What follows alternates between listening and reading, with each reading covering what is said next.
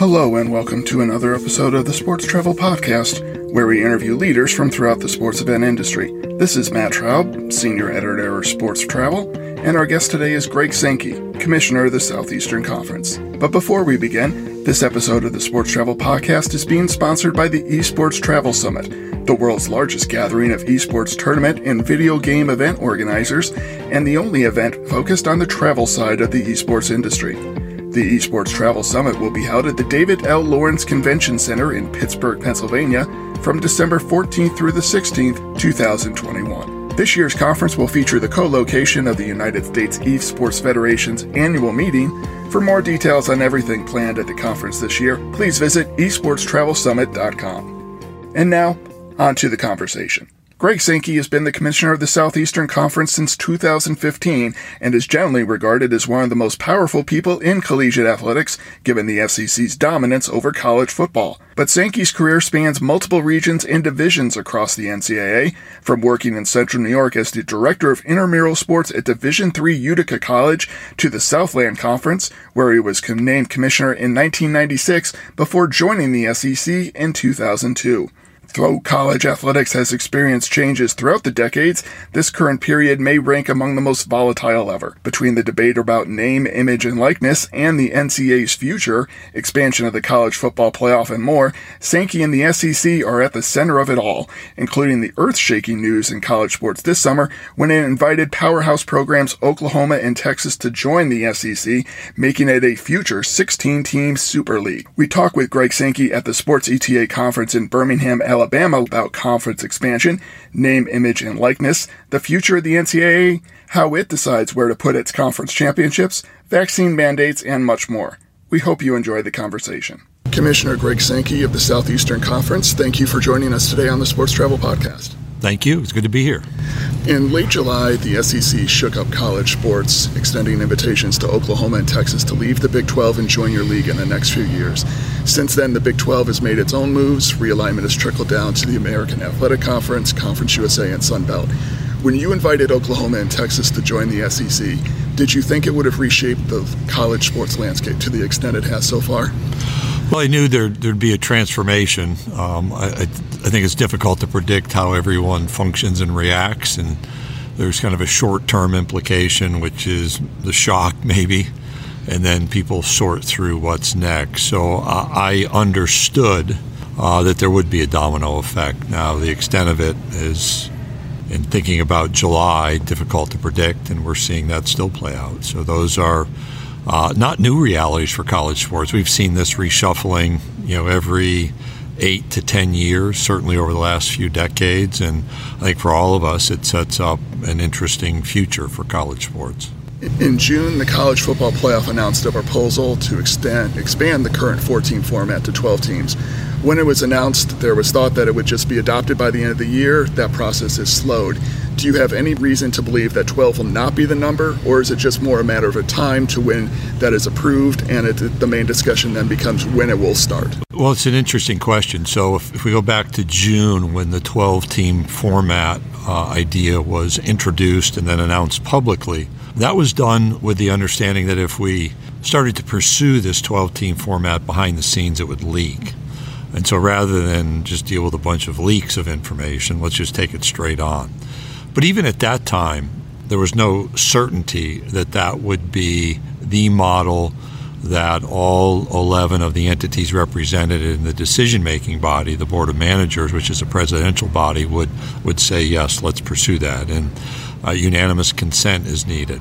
Um, so there was knowledge that we would spend the summertime in dialogue and in working through issues. You know, to your previous question, we had another new point of information, which was conference membership transition, and uh, we'll continue to gather and discuss the opportunities. It's clear that uh, the majority of participants um, support this proposed expansion.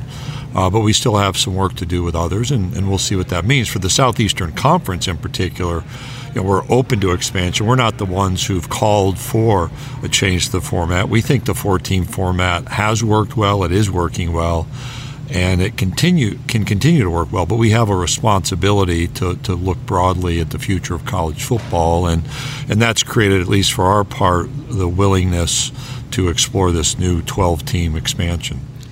There currently is an NCAA committee assigned to rewriting the organization's constitution. Potential recommendations maybe as early as mid November, potentially a first vote on that in January. Is there a scenario where you could see Power, Conf- Power 5 conferences go on its own and leave the NCAA behind if there are issues with the recommendations made? If, if you take a look at it and say this is not suitable to where we believe college sports is heading? A challenge we're, we're encountering right now is if you go back to late July, so July 30th, the NCAA issued a press release announcing the formation of a constitutional committee and this constitutional review, and it immediately brought back to mind, you know, trips to Philadelphia, Independence Hall, powdered wigs, buckled shoes. uh, but that's not where we are, and and within that, once you once you left the, your kind of historical references to constitutional conventions. Uh, when you read the press release, there were references to transformational change, bold, dynamic, not a time for tweaking. I don't think that's where we are. And so, to answer your question, I really need to see what's going to be presented to us in this association wide constitution. Uh, several really important elements. One is the ability for Division One to make decisions for Division One. Uh, with a reduced role in the NCAA Board of Governors, which is an association wide enterprise. I also think we have to be candid that uh, for our conference, uh, given the expectations, the visibility, the pressure, the finances uh, around what we do, that's very different than the vast majority of Division One members. That doesn't predict a stepping off point for the five leading or the ten uh, leading conferences, whatever the number may be. But I do think we have to consider uh, how the NCAA can be effective. Can it be effective uh, through this adaptation? And, and, that's where I need to see the work before I, I jump to conclusions. I think when I go back to that July 30th press release, that led us to some conclusions that aren't necessarily going to be accurate. And so let's see what's presented, and that will help inform our future decision making. You've been with the SEC for a long time, but you come from the Southland Conference. Your background includes Cortland State as an undergraduate. You started one of your first jobs uh, was director of intramurals at Utica College, a small Division three school. You know, how did those experiences kind of shape where you how you feel about collegiate sports? Yeah, that's really interesting. I'm reading a book called Range right now, which is about um, it's kind of a counter to this 10,000 hours of practice is what's needed to develop expertise and saying, you know, a breadth of experience is really important to inform uh, thinking and decision making. And, and I've certainly had that. You know, I started, started it in Utica, New York, uh, leading an intramural program, and I learned that, you know, college sophomores will, will rip the shirt off their, their best friend to win an intramural championship t shirt. And, know, by comparison, we have ethical challenges in high level college sports. So if we have the trouble we had in intramurals among students, why is it a surprise when the stakes are so high that we're, we're challenged? And we have to overcome those challenges. Um, you know, the geographic experience for me has been fascinating to grow up in, in the central New York, uh, far upstate New York region. Uh, Syracuse was obviously uh, a, a bright point from a Division One athletic standpoint. But then to be immersed in the South in the late 80s, we lived in Louisiana and then moved to Texas and now here. Uh, that provides perspective and education, all of which um, speaks to what we do in college sports still is embedded in education. And, and we can't lose that that tether. And I, I think it's I think tether's too soft a word. I think it's an anchor. It's foundational. It's fundamental. The young people participating on our teams have to be engaged college students, and they'll all be engaged in different ways. Uh, we now face various litigation and legislative challenges that are forcing us to, to reconsider our thinking and um, that would be present no matter what my background. But I have appreciated um, the experience at, at, a small private college, at a regional state university, and now working with large public research universities and, and a, a, an internationally acclaimed private university in Vanderbilt. All of those experiences that help help guide me forward in, in an interesting way during an interesting period of time the second part of a gender equity review of NCAA championships was has been released. What are your reactions to report, depending on how much you've been able to take a look at it since it was released? And has the spotlight the past year on gender equity made the SEC look deeper internally on how it organizes men's and women's championships? It's interesting. I've, I've had um, on my desk uh, a statement of, of uh, equity uh, around uh, men's and women's sports that was formed by this conference, I think, in 1992. Um, and so we have a history of having more women's sports sponsored than men's sports. We have been very intentional about how we support our championships well in advance of some of the challenges the NCAA has faced. But we have even undertaken within our staff a review uh, looking at the equity between and among our sports, not simply a sport by sport comparison, but making sure that our thinking is consistent with our aspiration to support uh, national championship caliber, caliber competitions for men and for women. When I look at what's happened at the NCAA, I think we're all embarrassed with what was identified in San Antonio. I, I think in many ways that's inexcusable. It's a, it's a failure from an operational standpoint, from a management standpoint. I don't think we needed a law firm to tell us what was wrong, but the NCAA leadership and its board of governors chose that route. I read with interest the first phase, which was looking at the women's basketball circumstances. There was a media consultant. Uh, I'm concerned that we have to validate those opinions. Those are opinions from an outside firm. That doesn't negate the importance of the observations, but it also doesn't mean they're automatically correct. Uh, many of many of the items we could have seen for ourselves. Um, I've read a brief summary of the phase two report. I think it's 154 pages, so it's sitting on my desk. Uh, I'll be interested about how in learning how those opinions were formed, but I still think the same activity needs to take place, which is actual validation of of an outside law firm's observations. And I'll finish with this. I know how to run championships. My staff knows how to run championships. The NCAA staff knows how to run championships. Where we fall down, we owe it to the young people in our programs to look deeply at ourselves and the fact there's an outside review um, should encourage us to look deeply at ourselves, not simply substitute our own professional judgment for how things have to change. Some of the SEC's postseason events have been consistent in its location. Baseball has been at mm-hmm. Hoover, Alabama almost entirely during its, its, existence. Football has been in Atlanta for all but the first two years. Then you have events such as softball, which often rotates sites. Men's and women's basketball has been to various regions. What goes into site selection for your championships, and could you see changes down the line even for a tentpole event like baseball or football? In many ways, it's facility driven, and you take baseball and softball since we were just talking about equity we we went through a review my first year, 2015, um, and have previ- previously, prior to my taking over as commissioner, to think about wow, we have a neutral site in baseball. Um, there's been a facility investment by the city of Hoover that's kept us there, great tradition. But we're on campus for softball. That seems disparate, and maybe uh, one could question if that's the right approach. Yet, what we know on our campuses in softball, we have the best facilities in the country, bar none. We have had investments of tens, multiple tens of millions of dollars to support softball facilities that meet that national championship caliber expectation. Softball facilities like that don't exist in neutral sites. Obviously, Oklahoma City has a unique dynamic, but as we've looked across our region, going to a park and playing in what is a nice softball facility but not world class is not the way we're going to support our student athletes. Baseball, on the other hand, have all these minor league baseball parks and major league baseball parks that um, are world world class on their own, and we have world class facilities uh, for baseball on our campuses, and, and so that we can find places to provide a, a, high caliber experience.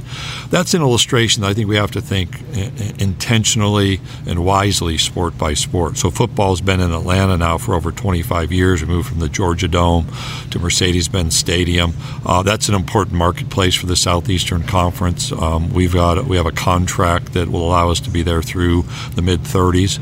Uh, basketball, really interesting conversation. We used to move it around a lot. We've been in men's basketball primarily in Nashville, for women's basketball primarily in Greenville, South Carolina. That flips this year, but after the, the coming season, we'll be in Nashville for the next decade in Greenville with a new cycle is our expectation, and, and always looking to see how we can improve.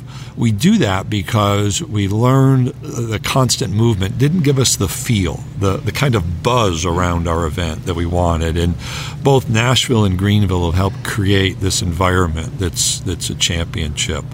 Uh, gymnastics is neutral site. You know, Huntsville, Alabama pivoted in the middle of a pandemic to host us uh, last year. We're, normal, we're, we're, greatly appreciative of, of, their effort.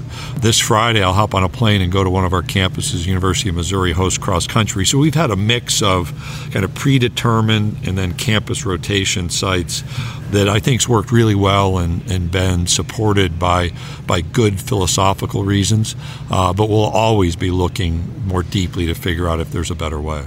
Name, image, and likeness arrived this summer. It has set college sports afire. Athletes and schools have been able to take advantage of it.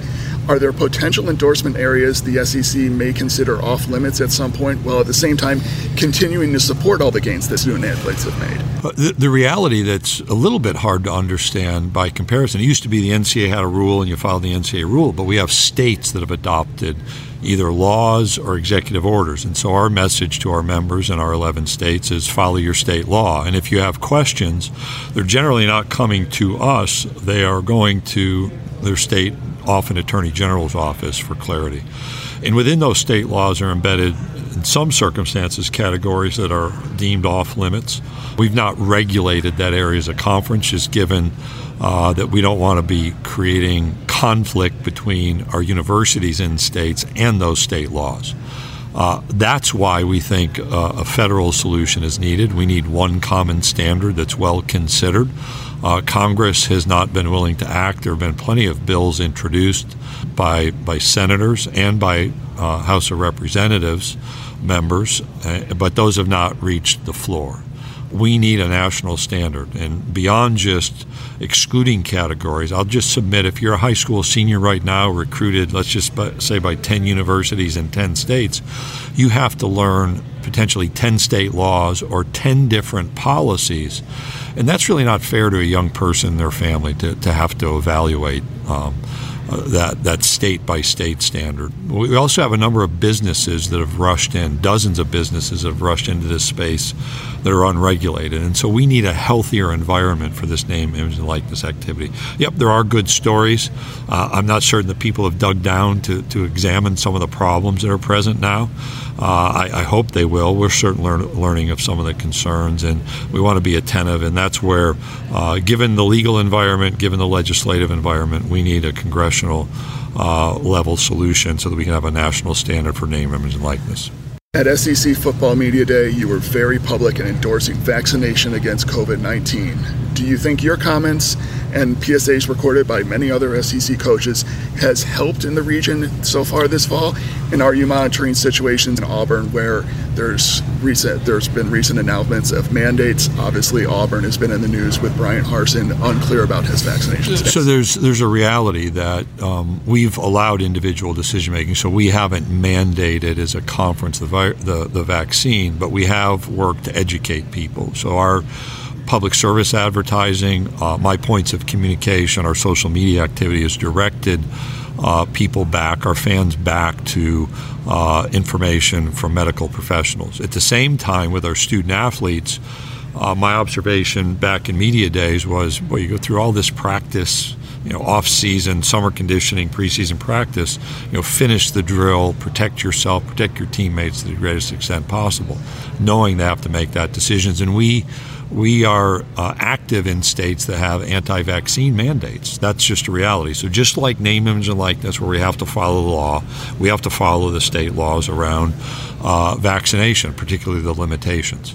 Interestingly enough, we're now having universities um, confronted with federal contract requirements that, that, mandate vaccinations. And so you're seeing announcements out of a number of our campuses, like you referenced, and several others about vaccine mandates becoming clear, particularly around the federal contracts. And legal counsel's working actively, uh, and that's uh, against the backdrop of states that have anti vaccine laws.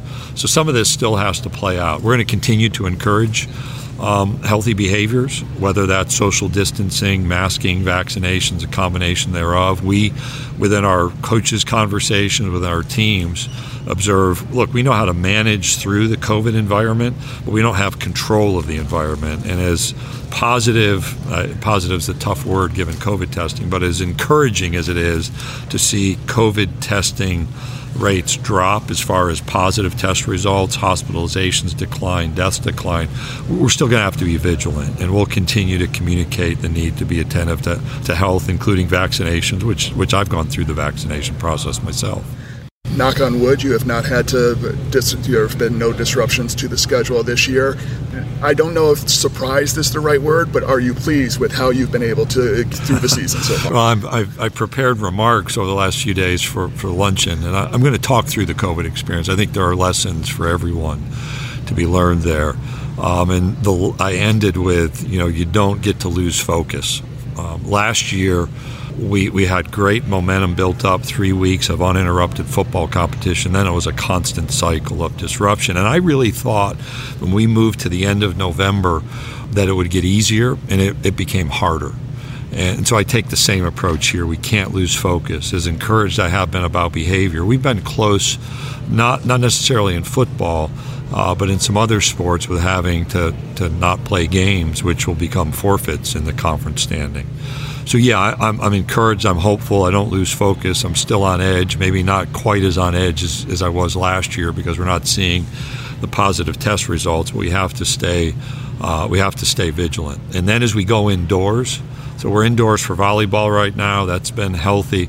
But as we go indoors for men's and women's basketball in particular, uh, our level of attention has to, I think, exponentially increase. And we're going to have to be more intentional about communicating healthy behaviors, both for our teams and for fans who seek to attend. Throughout your tenure in college sports, each day when you go to, when you walk into the offices, are you still enjoying it? Well, enjoy is an interesting term. I have not enjoyed every day. You know, the last year and a half I think has been hard for everybody. So again, we're we're speaking around a sports travel um, experience, and we shut down sports. There was no travel for, for months, and then we had to get back to it. And we've all learned how to manage through.